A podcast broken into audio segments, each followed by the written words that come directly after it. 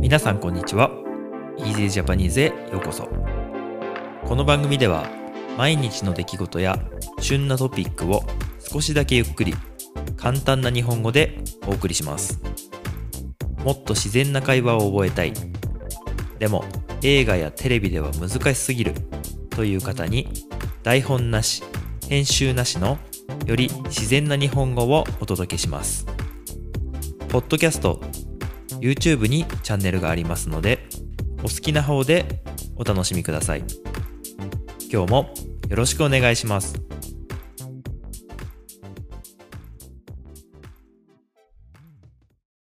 はい。皆さんこんばんは。今日は10月24日日曜日です。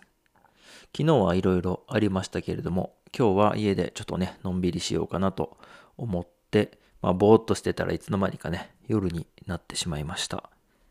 えー、昨日の夜ね、あったことをちょっとお話ししようかなと思うんですけれども、えー、タイトルの通り、えー、ライブの話ということで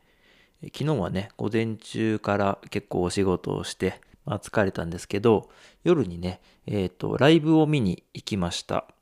はい。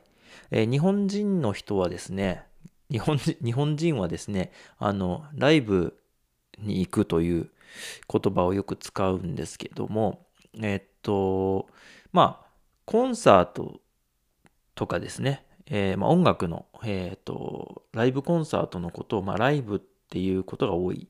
ですね。まあ、ライブって言ったら音楽のライブっていう感じですね。うん。まあ、最近、ほんと最近になって、えっと、まあ、例えば YouTube とか、えっと、まあ、Instagram とかね、他にもいろいろありますけど、そのライブ配信っていうのが出てきたので、まあライブって言ったら、えっと、まあそういうオンラインのね、そういうライブっていう言葉も、えー、としても意味が通じるようになってきましたが、まあ基本的にはまあライブに行くって言ったら、えっ、ー、と、音楽のね、コンサートを見に行くっていうようなイメージです。はい。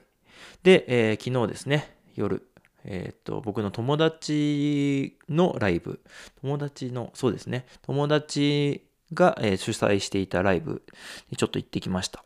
はい。僕の友達は、えっ、と、染色作家さんっていうのをしてて、えっと、まあ、染め物っていうんですけどね、日本の染め物っていう技術で、まあ、例えばですけど、えっと、まあ、手ぬぐいとかね、あとはその、まあ、着物とかもそうなんですけど、まあ、染めるっていう技術。まあ、言ってしまえばその色とか模様とかね、柄とかを、えー、生地に、えっと、まあ、染めていくっていうことですね。これはあの、まあ、いわゆる絵を描いていくっていうような、うん、まあ、カタカナにもなってますけど、ペインティングっていうのとはまたちょっと違うんですよね。染めと、えっと、ペイントはちょっとまた考え方が違うんですけど、うん。まあ、染めっていうのは、えっと、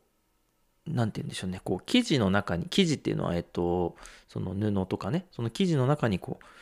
浸透させていくっていうようなイメージ。で僕はいるんですけど、まあちょっと専門家じゃないんで、何とも言えないとこがありますけど、まあ、そういう染めの技術っていうのがあって、その染めの技術の、えー、ライブパフォーマンスっていうかな。えっと、音楽に合わせてそれを染めていくっていうようなね、そういうパフォーマンスで。で、まあ、その音楽っていうのも、えー、ピアノとかね、えー、っと、コントラバスとか、トランペットとかね、そういう、なんて言うんでしょう、生音の、えー、っと、ライブ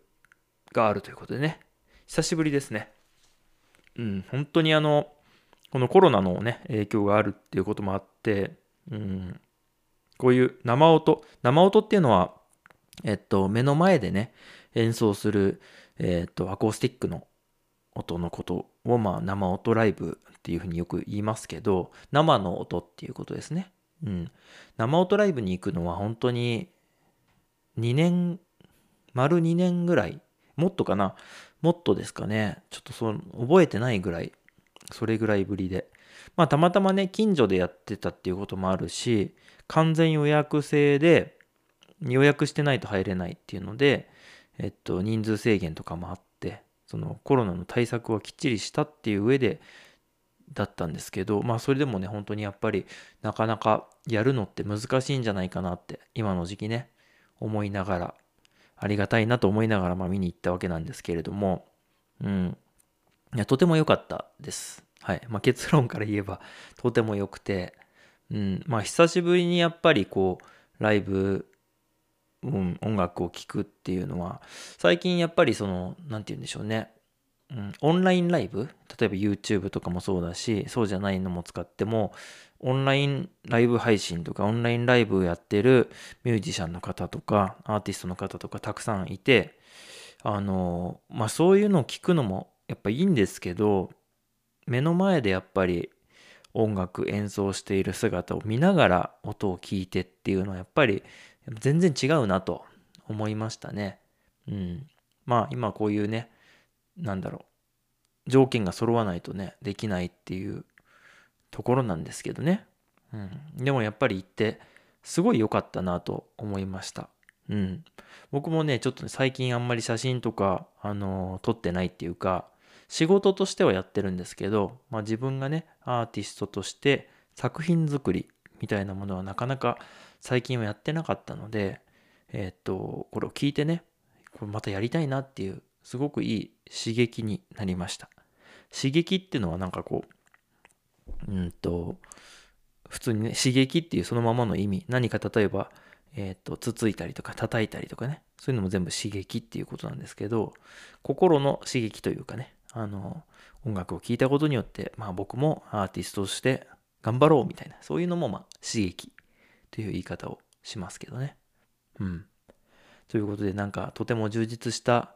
えー、昨日を過ごしたので 今日はなんかぼーっとしてしまいましたね。うん。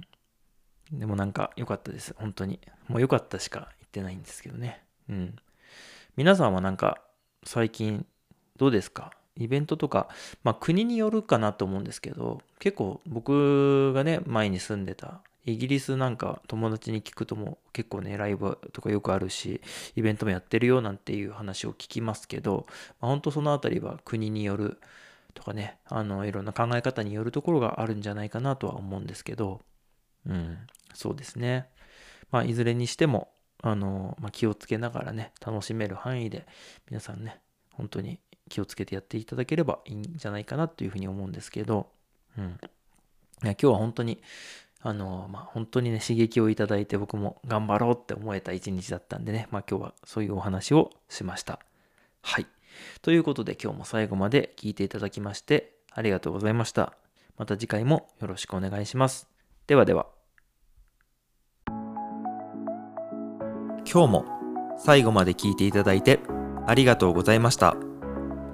この番組は毎日の出来事や旬なトピックを少しだけゆっくり簡単な日本語でお送りしています。ポッドキャスト、YouTube のフォロー、チャンネル登録をお願いします。それではまた次回の Easy Japanese でお会いしましょう。ではでは。